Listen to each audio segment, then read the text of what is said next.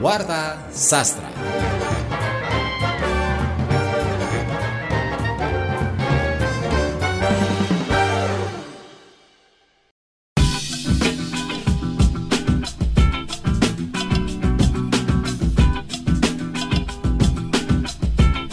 Periode Bujangga Baru muncul setelah periode Balai Pustaka.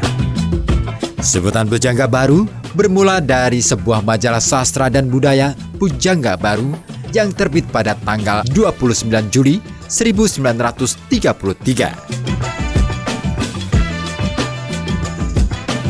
Menurut Andri Wicaksono, Pujangga Baru muncul sebagai reaksi atas banyaknya sensor yang dilakukan oleh Balai Pustaka terhadap karya tulis sastrawan pada masa tersebut terutama karya sastra yang menyangkut rasa nasionalisme dan kesadaran kebangsaan.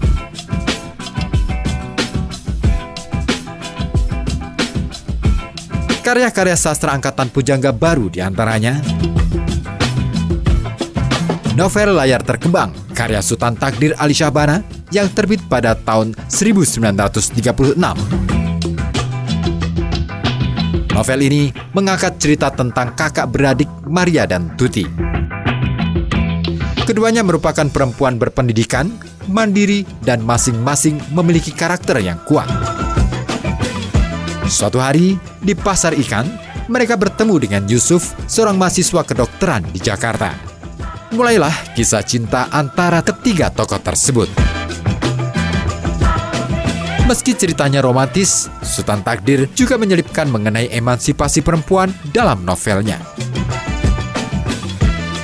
Ia mengungkapkan bagaimana perempuan dapat menjadi sosok yang berpendidikan.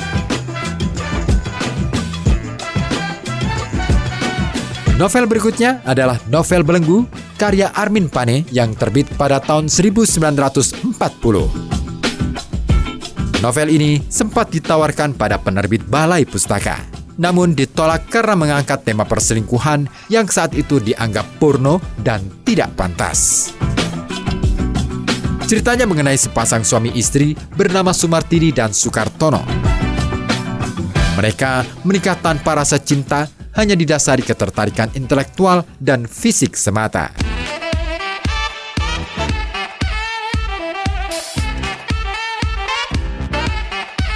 Karya berikutnya adalah karya Sanusi Pane, yaitu berupa naskah drama Sanjakalan di Majapahit yang terbit pada tahun 1938.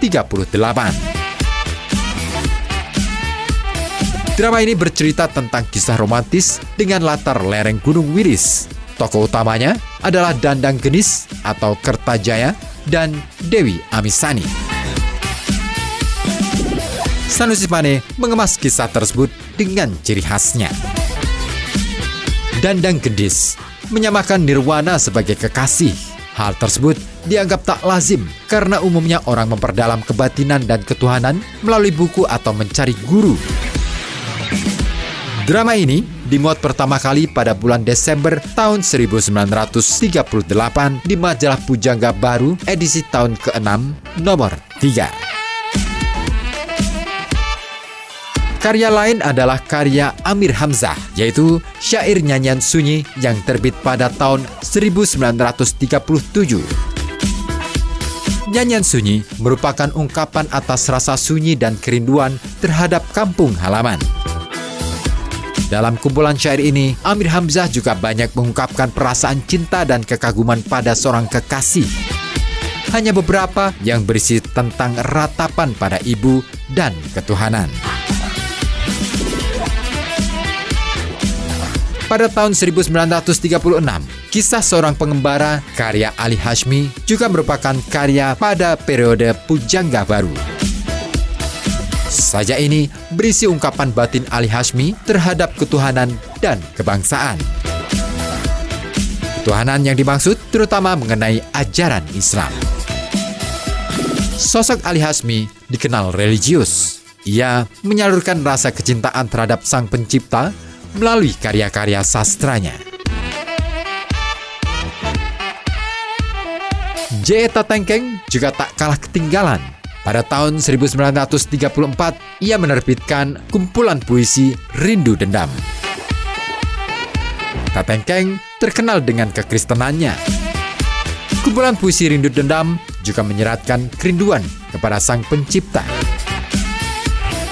Ada juga beberapa puisi yang berisi ungkapan perasaan terhadap sesama manusia dan kehidupan sosial secara umum.